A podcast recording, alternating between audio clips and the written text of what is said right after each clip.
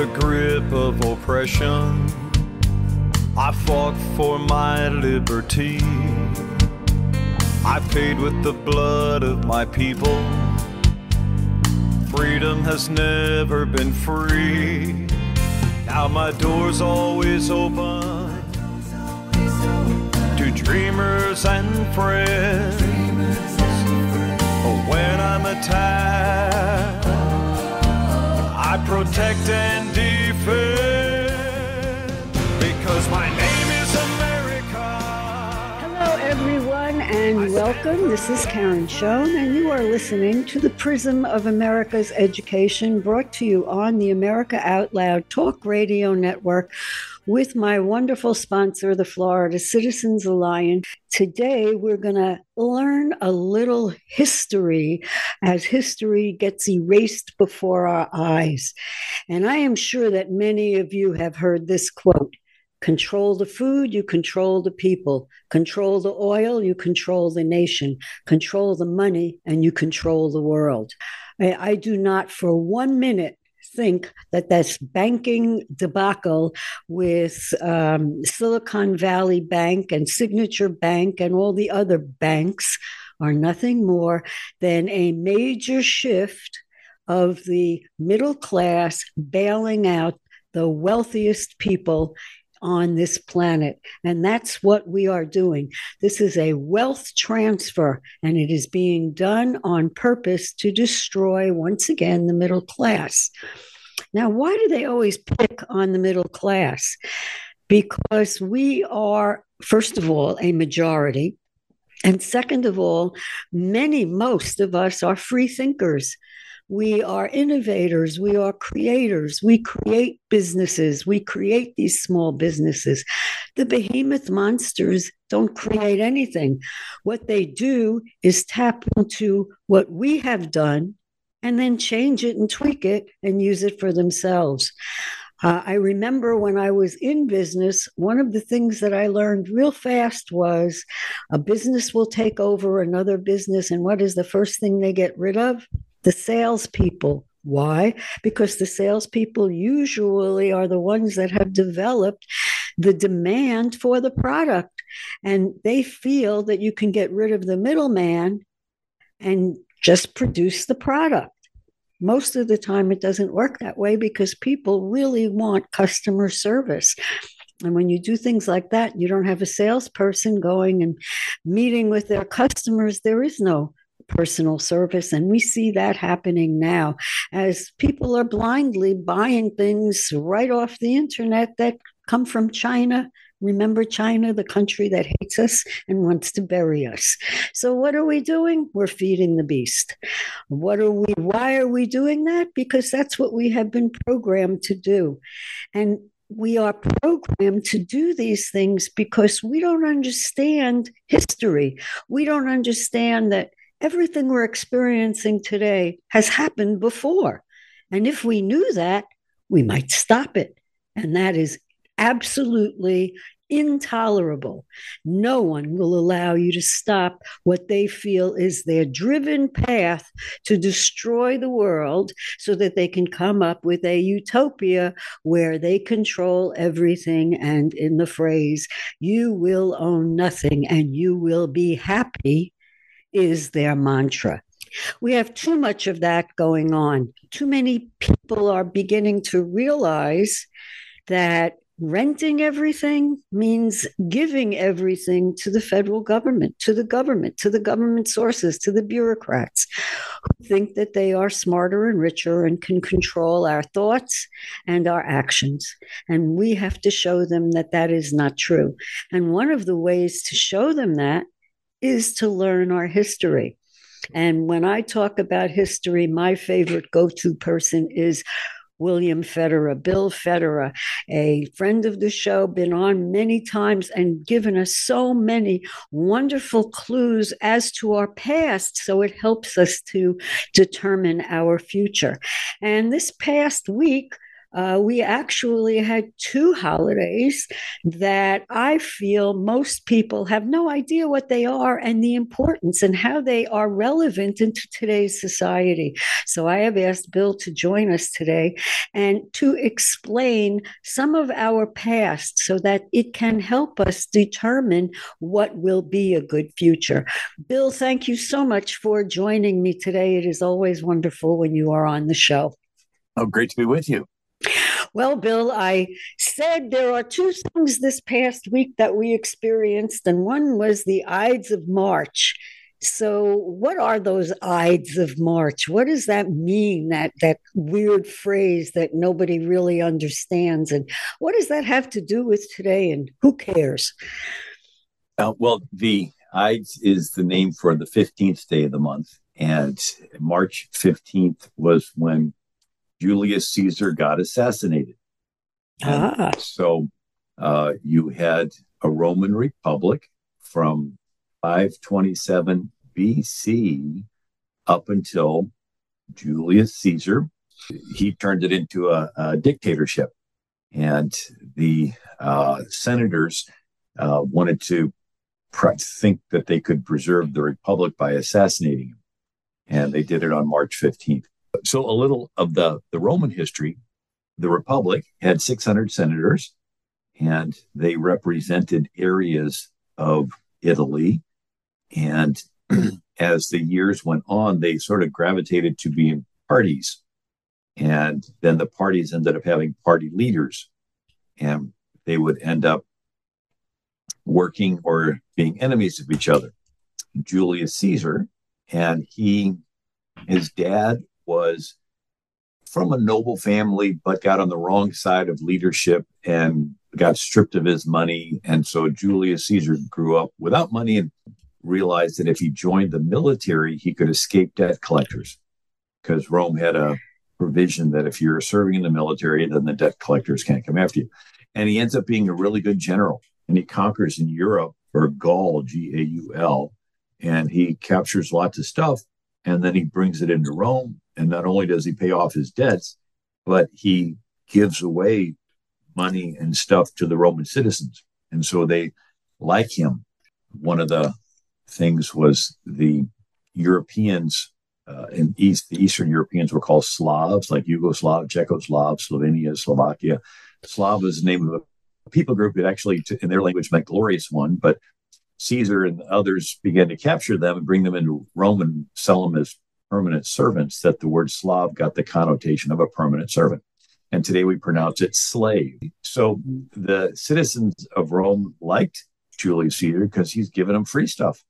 Then he decides he wants to run for politics and he's marching toward Rome with his victorious army.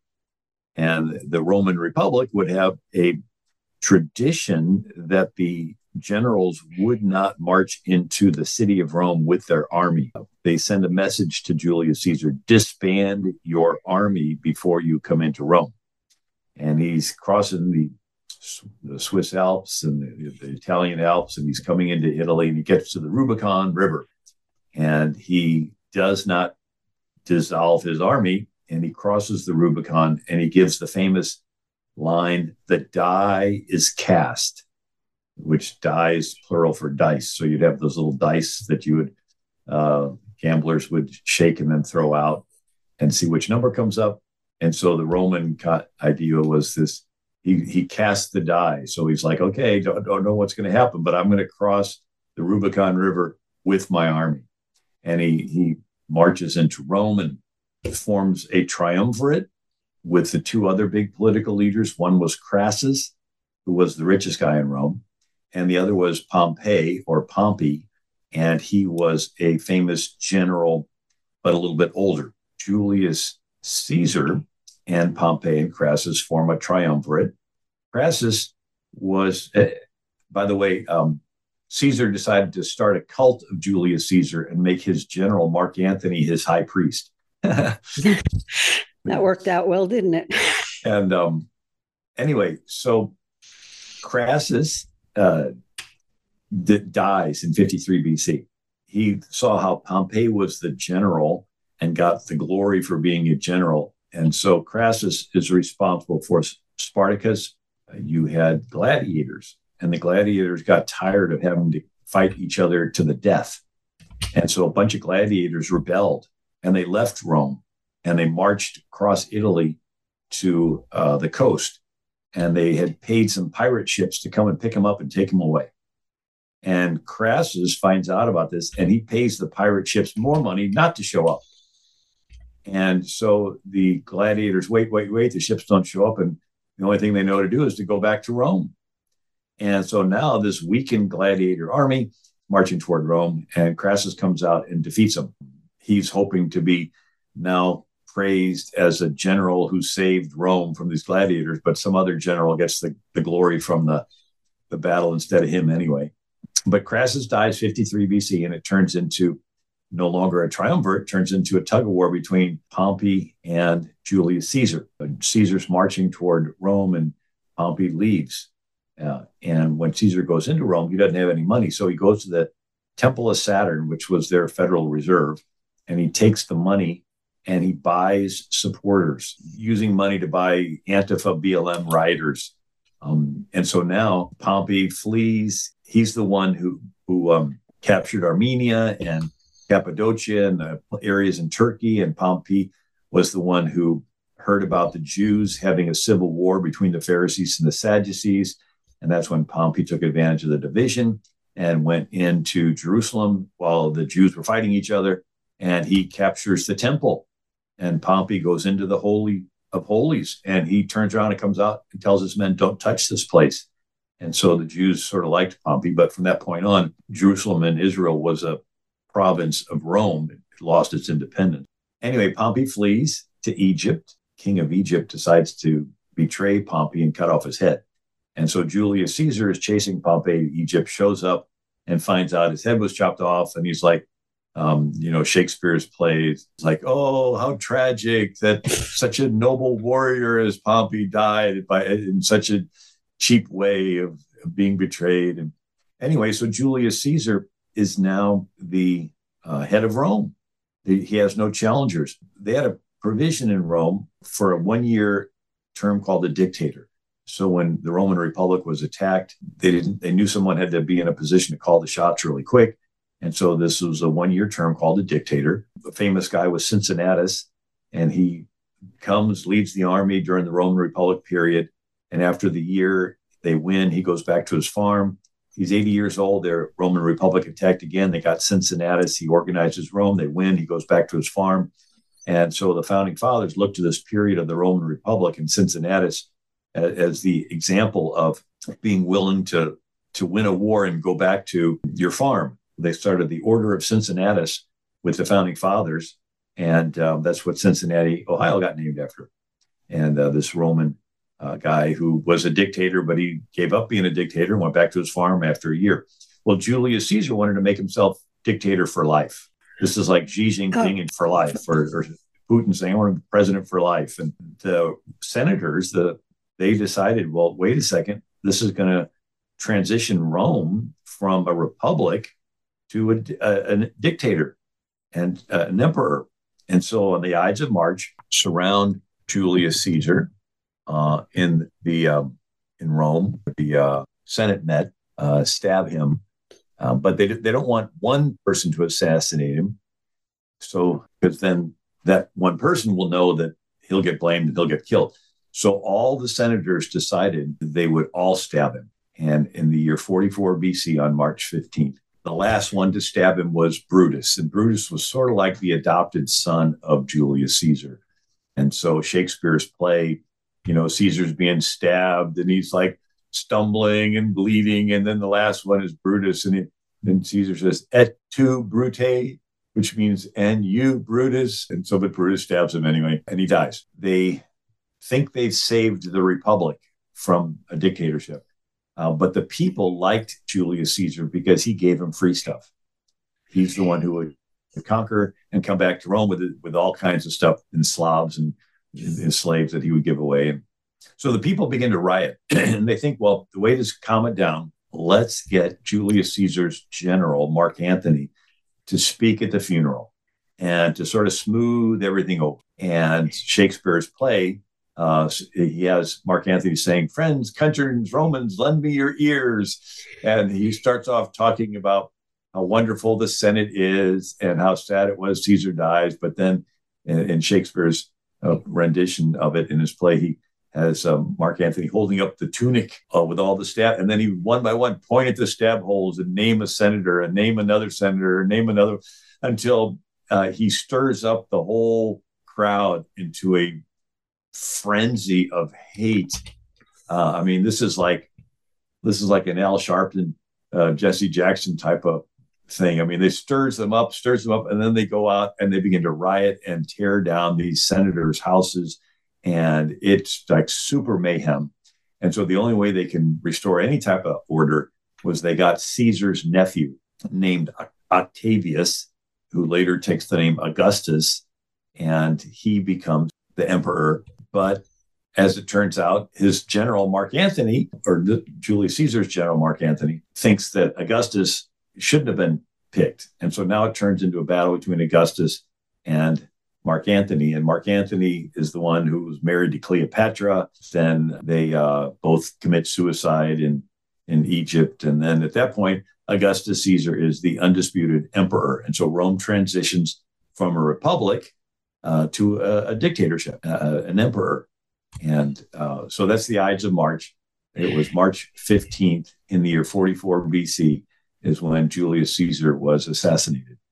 Wow, I see so many similarities between what went on in the 50 BC that we're doing today. And we had so many phrases that also came from that area that that nobody really knows came from them. And what came to mind when you were talking was when we say the die is cast, how many people know where that came from? Or crossing the Rubicon. Uh, how many times have we used that as a phrase and nobody knows where it comes from? And of course, the idea of buying your supporters well, what's going on right now as this administration is trying to give out free stuff? Uh, uh, it looks like they have copied exactly what went on in the Roman time. And had we known that, we would be able to recognize that. And we would be able to say, no, wait a minute. We don't want to change from a republic to a dictatorship. We're not going to give you all of that power, Senate and House. Now, Bill, I had a question. You said that the senators, there were 600 of them. Is that similar to our House of Representatives where it, the name had just been changed? Because I know in the beginning, the senators uh, in the Constitution, they were supposed to be appointed from the senator pool of each state. And that, of course, was changed. And it, the senators are now elected. So they really have no allegiance to that particular state or anything. But I think was the senators was that similar to uh, what we consider the house of representatives today yes yes so we have a bicameral legislature which means we have two houses uh, rome did not have that it only had the one house called the senate now they're a little bit of Roman history. You know, 527 BC, Rome had a king named Tarquin. He had a son who raped a virtuous woman named Lucretia. And the Roman women, their virtue was, their honor was very, very important to them. Uh, Lucretia was so distraught that the king's son had stolen her honor and that she gets the Roman leaders together and commits suicide right in front of them. These Roman leaders, and so that's a famous artwork, you know, Michelangelo and Da Vinci, you know, the rape of Lucretia or Lucretia committing suicide in front of the Romans, you know, leaders. And anyway, so the Roman leaders decide get rid of King Tarquin and set up a republic. And they made a rule that if anybody came anywhere close to being a king, anybody could kill the person without any repercussions. So one of these oh. Roman leaders was named Publius, and Publius was building a mansion in Rome. And word began to, rumor began to spread that he was thinking of making himself king. when he heard the rumor, he destroyed his own mansion. And, uh, and so nobody in Rome wanted to come anywhere close to being a king. It was a republic with these senators. Now, the senators were hereditary, not elected. And so oh, they, that's a big difference, isn't it?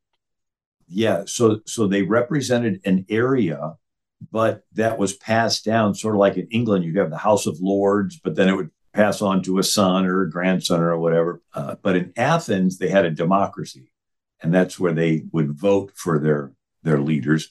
And so we in America do sort of a hybrid, where we mix a little Athens with a little Rome.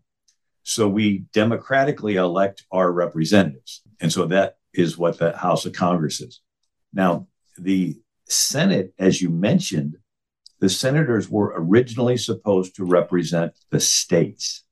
And so your state legislature would pick one amongst themselves to be the US senator. And so the US senators had one goal in mind keep the federal government small because they had to report back to their state legislature. And if they didn't do a good job, the state would get rid of them and put in somebody else that would. When you had these uh, robber barons, uh, the Rockefellers, Carnegies, J. Paul Gettys, and there was a push for an income tax, and Woodrow Wilson finally caved, and it was originally a 1% tax on the top 1% richest people in the country. So the common people never, ever, ever thought they would pay it. It would just be for the Bill Gates and George Soros and Warren Buffett and Jeff Bezos and Zuckerberg. And it, it wouldn't be for us, it would be for them. Uh, and, and that was Woodrow Wilson that pushed through that income tax. And uh, but these rich guys didn't didn't get off the hook that easy, um, or give up that easy. They formed tax-free foundations: Carnegie Foundation, Rockefeller Foundation, Ford Foundation. So this way, they could still control their money. They just weren't taxed on it. Then you had um, they pushed through the Seventeenth Amendment. They also pushed through the Federal Reserve Act. In the one house, it was called the Aldrich Bill uh, for the Republicans, and then the Federal Reserve Act for the Democrats. And um, but it was basically backed by the same people. Since the, the Rockefellers and Carnegies and everybody publicly supported the Aldrich bill, everybody thought, well, the Federal Reserve Act must be the opposite of it. It, it must be good if because the other one's bad. They didn't realize that they all these rich guys met on Jekyll Island and came up with the Federal Reserve Act that they controlled, right? So it had like 24 regional banks with stock, and they owned the stock, and so they still controlled the it, but um, and the, by the way, the Federal Reserve was put in place to prevent bank runs. It was sold to the public that this would prevent bank runs. This would stabilize the country with a federal overseeing of the bank, so you'd never, ever, ever have a bank run. But since then, we've had the Great Depression and we had bank runs. The only difference is they were orchestrated bank runs. If, if you could plan the bank run in advance, well, gee, you could make a, a real killing. Anyway, so the 17th Amendment was pushed through in 1917, easy to remember. And it changed the senators from being elected by their state legislatures to being elected by rich people. That's right. I mean? Yeah. Uh, you, you say that we get to vote for your senator, thinking, hey, I get to directly elect my senator. Well, you think it through to run for a statewide office uh, if they're no longer chosen by their state legislatures. To run a statewide race, you need lots of money and, and you need lots of time. So you can't be working your job and your farm. You have to you have to be independently wealthy. You have to be a millionaire to run for senate, or you need to go to the millionaires and sell yourself and say, "Look, I will represent you and stand for what you stand for. Just give me the money to run this big statewide race."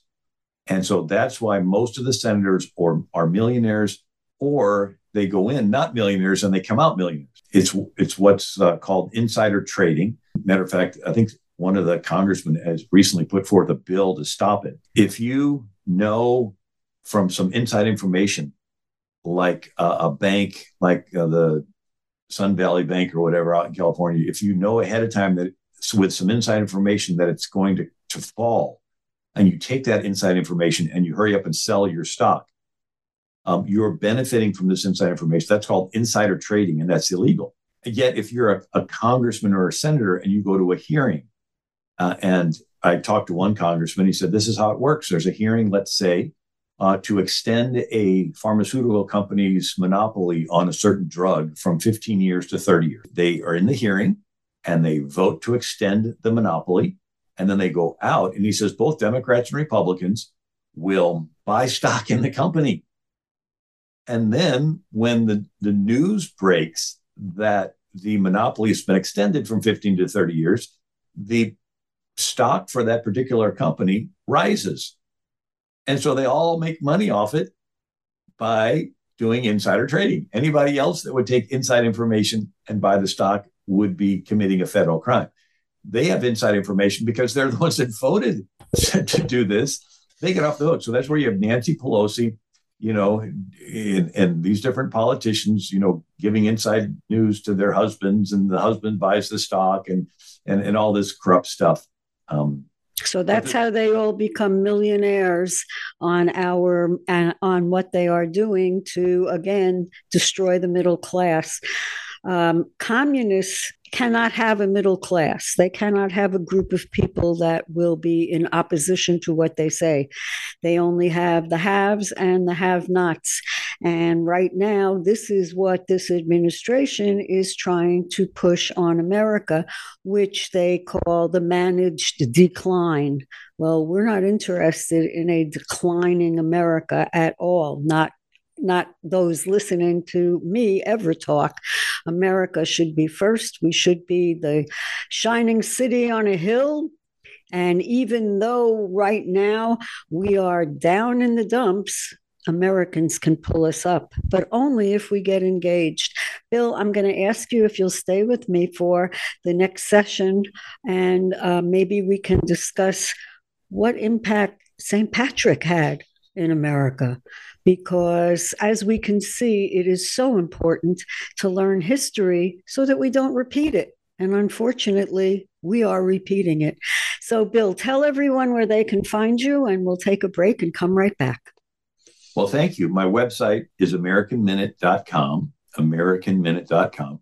And I have books and DVDs on St. Patrick, but also one on socialism, uh, the real history from Plato to the present, in which I go through all the stuff that I'm talking about here. Well, please, everyone, sign up on Bill's website and get the American Minute. I have learned so much from reading Bill's information, and it is wonderful to be able to tie the past to the future because the past is a glimpse on what we can look forward to. And right now, it's not pretty good. So, you are listening to Karen Schoen. This is the Prism of America's Education, brought to you on the America Out Loud Talk Radio Network with my wonderful sponsor, the Florida Citizens Alliance. Hold that thought, hold your pen and paper, and come right back and let's learn a little bit about St. Patrick and what he had to do with America. We'll be right back. Hygiene hasn't changed in 50 years, but our diet and the way we eat has, creating an environment in your mouth for bacteria to wreak havoc on your teeth and gums. For better oral health, get Spry Dental Defense, an oral care line designed to combat acid creating bacteria. The toothpaste, mouthwash, mints, and gum all contain xylitol, a natural ingredient shown to dramatically improve oral health. Spry can be found online and at all fine natural retailers. We know you love the versatility and portability of the Genesis Fogger, but sometimes you just want to set it and forget it. Well, we heard you. Introducing the UX4 HOCL Atomizer. This stationary unit quietly protects you and is perfect for smaller spaces. With over a quarter million units sold in Japan, it's now available in the United States. Visit genesisfogger.com forward slash out loud to see the UX4 in action and receive a 15% discount on either fogger with promo code OUTLOUD. With Genesis, you're ready for anything. Trouble concentrating or recalling information is frustrating, embarrassing, and kills productivity. Nutrition company Healthy Cell created Focus and Recall to boost your brain power. Unlike other supplements that don't work, Focus and Recall is not a pill. It's a gel you swallow with ultra absorption of science backed ingredients to help you immediately sharpen focus, concentrate longer, and strengthen recall. Go to healthycell.com and use code OUTLOUD for 25% off your first order. Risk free. Love it or your money back. Guaranteed guaranteed. HealthyCell.com. Code out loud. Here we take on the challenges of our generation so that we can preserve future generations. AmericaOutloud.com. Seven amazing years. We know that if America fails, the world will fail. It is incumbent upon us to carry the torch for liberty. Everyone. This is Karen Schoen, and you are listening to the Prism of America's Education, brought to you on the America Out Loud Talk Radio Network with my wonderful sponsor, the Florida Citizens Alliance. I've asked Bill to come back and spend some time with us to talk about St. Patrick's Day because, as we have discovered, a lot of the things that happened in ancient Rome is happening in America today. People really don't change. Evil is evil, good is good, and unfortunately, we always have good fighting evil. So, what does St. Patrick's Day have to do with America, and why should we care? Bill Federer, can you share that information with us? Well, thank you, Karen. And I do have a book and a DVD on it as well. So China begins to build the Great Wall of China around the second century AD. And this makes it so the Huns cannot attack into China. And so they turn westward. And it starts a domino effect of displaced tribes across Central Asia spilling across the Roman border. And so, in a sense, Rome is being invaded by illegal immigrants. And first they came slow and they assimilated and learned the Latin language, but then they came so fast they kept their own language. then they came so, so fast that it turned into invasion. And so they had these people rushing across the border and then it turned into uh, battles. And so you had the Visigoths and Ostrogoths and Lombards and the Anglos and the Saxons and the Jutes. And one of the tribes was named Vandals. That was the name of their tribe. You can imagine what they did when they went through town. So Rome had to pull its legions back from the frontiers, and Britain was a frontier Roman colony from the time of Julius Caesar until now, 400 AD. And so uh, the first, you know, while everything's fine, the Roman legions are gone, but then you would have robbing and stealing and kidnapping. And these marauding bands would kidnap and put people on boats and take them back to Ireland and sell them as slaves to the Druids. Halloween came from Ireland. Uh, the Druids would chop off heads and use them as footballs and put them on poles around their little fortresses and these shrink heads. And the Druid priests would have them and they'd use skulls for goblets. And, and that Halloween came from the Druids. Um, this uh, the whole woods were filled full of these demon spirits like poltergeists and sprites and um, little elves and leprechaun type demons and um, they constantly had to be appeased, otherwise they would do uh, stuff. And so everyone's living in fear. And so, uh, so Patrick is over there as a slave, and he talks about um, after six years, uh, he said he would pray through in the morning, through snow, through frost, through rain. The spirit within him was fervent. And then he said, one night I heard in my sleep a voice saying to me, "See, your ship is ready." but not near at a distance of 200 miles. And so he escaped, uh, found a boat that they were putting wolfhounds on it to take back to Europe to sell as hunting dogs. And he was able to hitch a ride. He makes his way back to Britain and he's reunited with what's left of his family. And everything's pretty uneventful until he turns 40 years old. And then he has another dream. He said, uh, in the depth of a night, I saw a man named Victoricus coming as if from Ireland with innumerable letters, and he gave one to me and the heading ran the cry of the Irish. And I thought I heard at that moment the voice of those who were beside the wood of Fochluthe near the Western Sea in Ireland call out, Please, holy boy, come and walk among us again. Their cry pierced my very heart. I could read no more, so I awoke. Well, he took this as a call from God, like the Apostle Paul had a dream of a guy in Macedonia saying, Come over here. Um, Patrick took this as a call to go back to Ireland.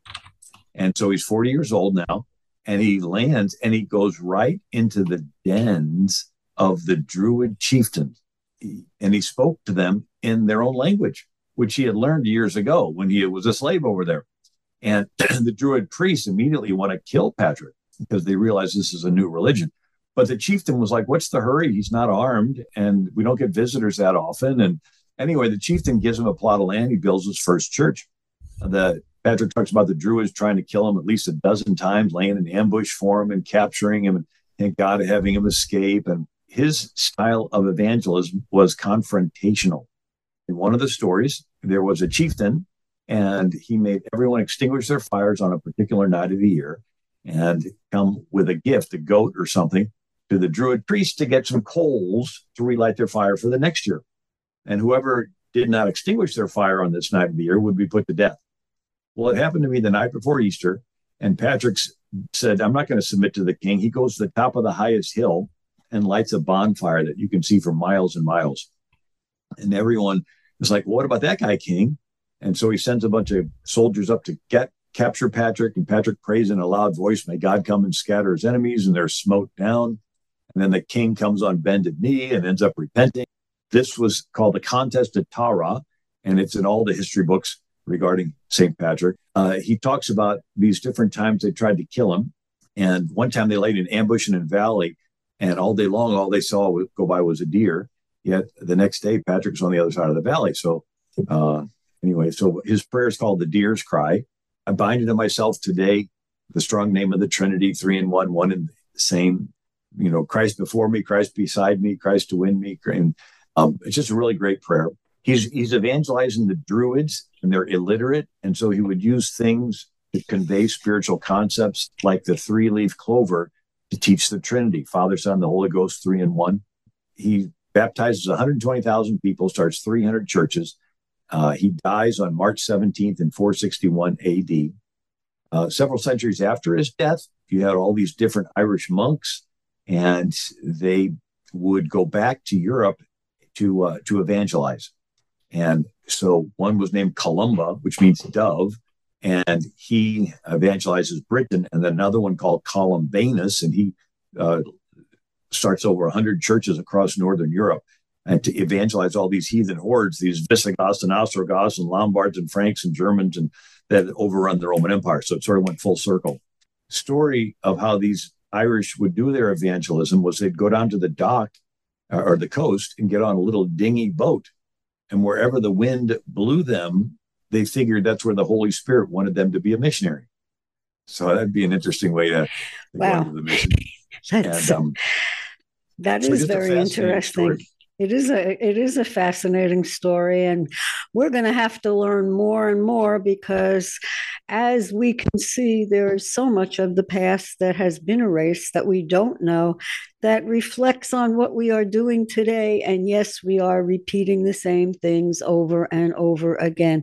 And as Bill laid out before, everything is connected. These people are the same. All they are is the offspring of the people who started this mess to begin with, and they have just continued it. And this is, unfortunately, we are copying what was done in the past. What did they say? There's nothing new under the sun. Now, Everything now, is a copy there's one interesting thing. So when these druids would become Christian and they would stop chopping off heads, they went to Patrick and said, "Well, how do we do our our laws?" And so he takes some Bible law, some Latin law, uh, salvages some Irish law, puts it together. It's called the Code of Patrick. And when the Irish missionaries took this back to Britain, it became the basis for English common law.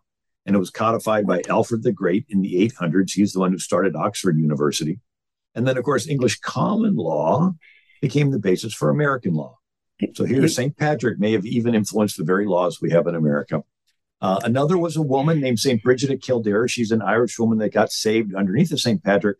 And she was bold and gutsy. And she would go to these Irish chieftain and would tell them, You need to give me land to build a church to build a monastery, to build a convent, to build an abbey, and they would give them to her. And so she started dozens and dozens of monasteries and convents and abbeys, St. Bridget of Kildare. So God uses uh, gutsy uh, women as well. Please tell everyone where they can find you. And folks, everyone, please sign up for Bill's newsletters. They are incredible. Well, thank you, Karen. My website is AmericanMinute.com, AmericanMinute.com. And then I do have a uh, email they can sign up for there, as well as a book and a DVD on St. Patrick. Oh, that is fantastic. Folks, Bill has written so many wonderful books that should be part of our curricula because if those who don't know the past will continue to repeat it. We want to get out of that circle. We want to stop that cycle. We want to make sure that what we are doing is not a repetition of the past. We need to be building our future on what was learned from the past. That's the idea of knowing so that you don't repeat the same mistakes. Thank you, Bill, for joining me. Well, thank you, Karen. Anytime. I am so happy to have with us today Dr. Karen Heltz, who I met a while ago when we were working on a project called Education, my favorite topic. And we realized that in order for education to work properly, the truth has to be told in education. Otherwise, what are the kids learning? Well, obviously, when we look at what's going on in society today, we learn that they're not learning anything. The only thing that they're learning is hate. And as I have said all the time, hate is a learned emotion. No child comes out of the womb and says, Oh, I hate Jews, or I hate Italians, or I hate blacks, or whatever. It doesn't work that way. Hate is an emotion which you have to learn. And apparently, they are learning that in school. But there is good news. And the good news is that many patriots, many truth tellers have decided that it is time to be on their school boards. Now, of course, my favorite is get your kids out of school and we'll worry about the school boards after. But for those of you that have to keep your kids in the indoctrination clinic, you should know what's going on. And therefore, if you have kids in school, you should be going to those school board meetings.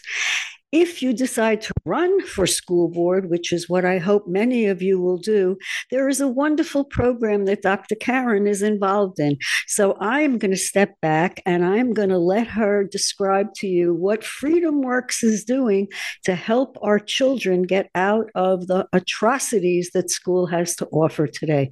Dr. Karen, thank you so much for joining me. Um, can you share with us? It's so exciting what Freedom Works is doing, and I am so glad to be able to help you spread the word.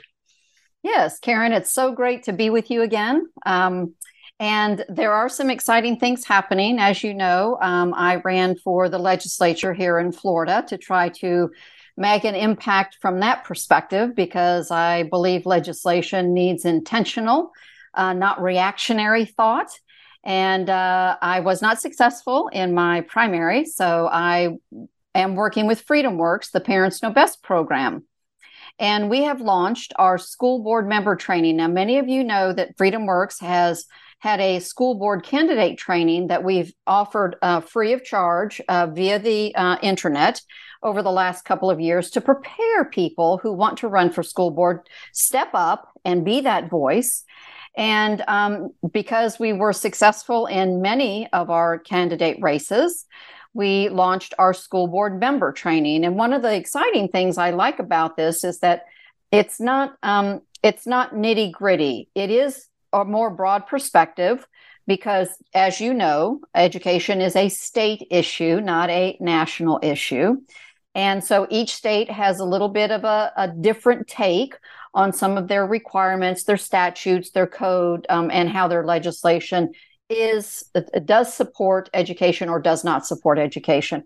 And so we've gone into this with a, an overarching uh, perspective.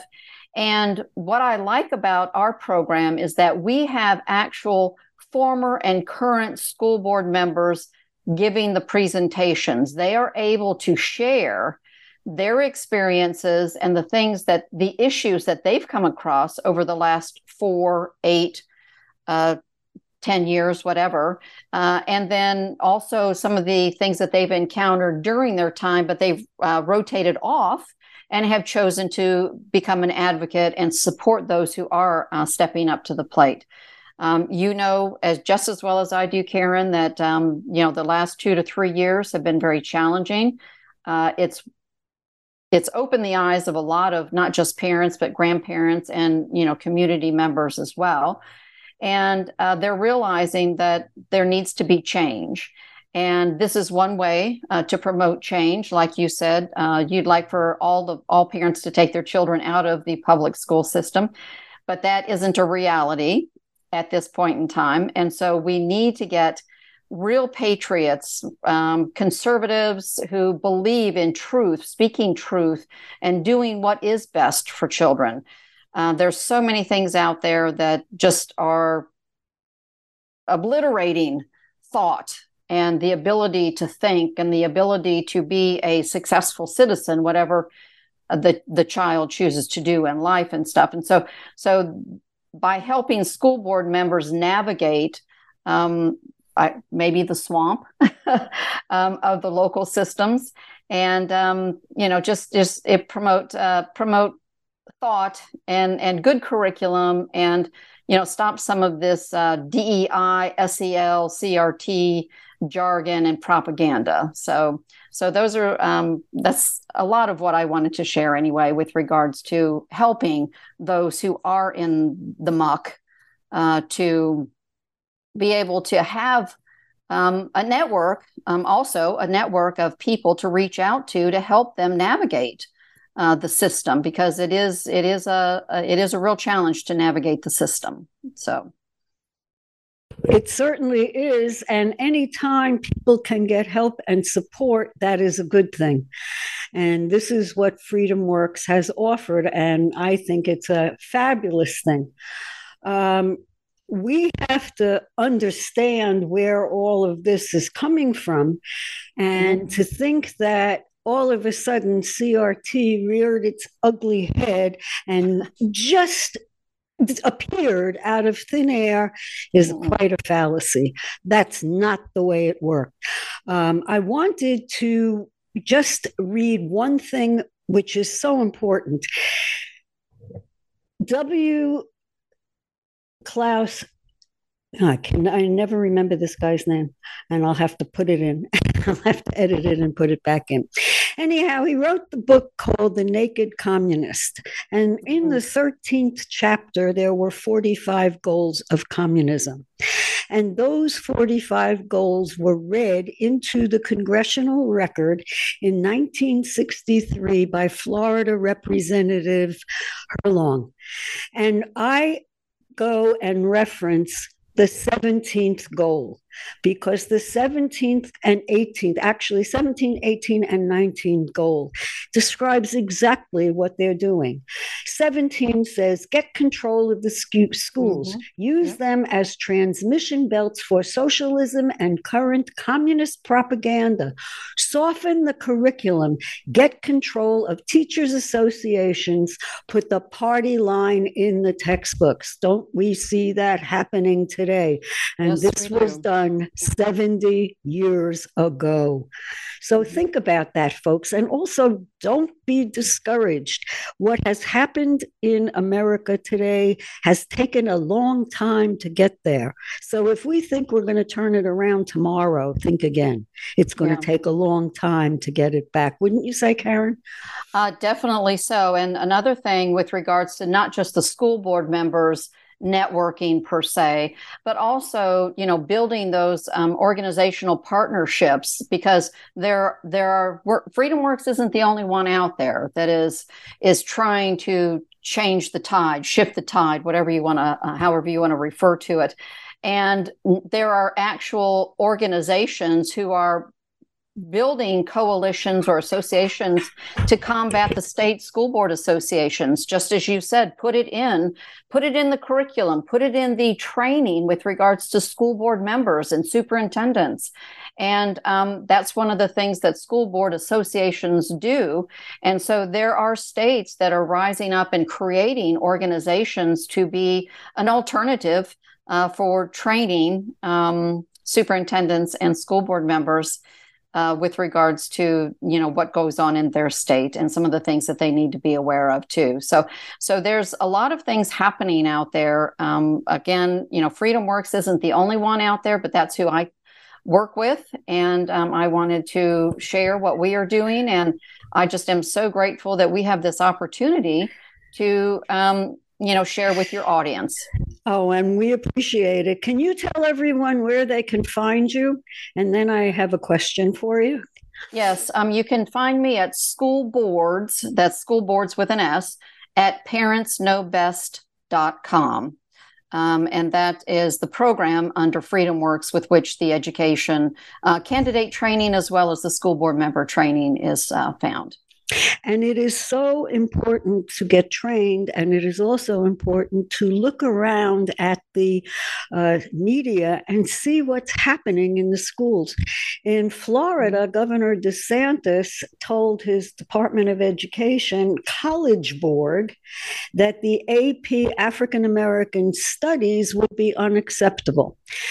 And of course, there was a lot of hoopla but then I did a little digging and I said, where did this AP come from? Where did this African American studies come from that everybody is screaming about? And lo and behold, I see the name David Coleman. And I'm sure that most people do not remember that David Coleman, who was the businessman, not educator, and Obama's architect of Common Core. Now, what was Common Core? Common Core was designed on purpose to keep the kids two years below level, meaning that when they graduate, they will not be able to read, write, and do math. Now, why anyone would take a course from David Coleman is beyond my comprehension, but I know and realize that it's only because people have no idea who he is. And That's this right. is what happens. So we have to do our due diligence and not be on the accepting end of everything. We Amen. accept. And Karen, what my question is why do they not look at the authors of the textbooks that they're getting.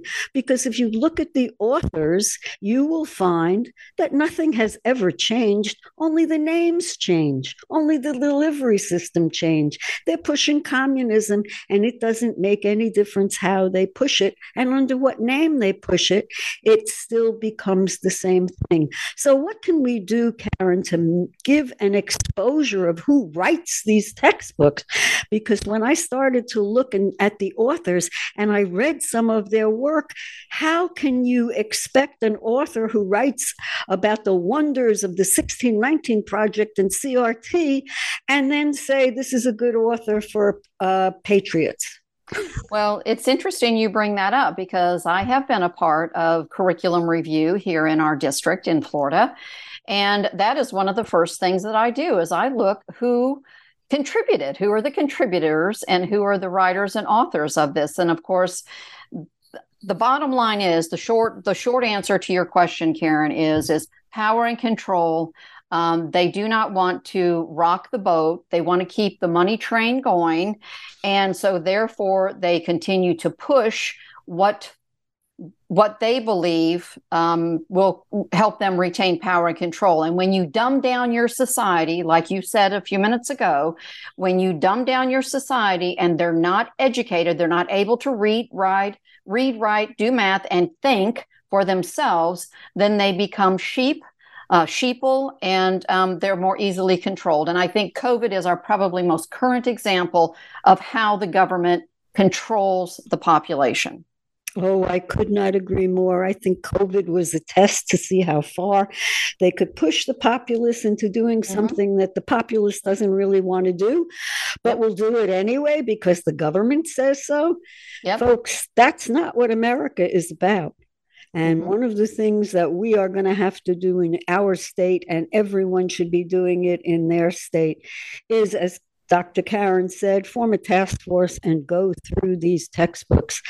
And you will be astonished to find the garbage and the lies that are in there uh, written by people who promote it. And if you look to see, you would find oh my goodness, this man wrote 14 articles on the wonders of CRT and how whites are uh, are mm-hmm. supremacists and trying to kill everybody. Mm-hmm. Well, this is what up to us this is what we have to do. And this is part and parcel of where we must go if we are going to take this country back. So I will ask you all Is America worth saving? If your answer is yes, what will you do? And I believe the future is in our children. And if we don't pay attention to what they are learning, there will be no country in the future for them to fight for.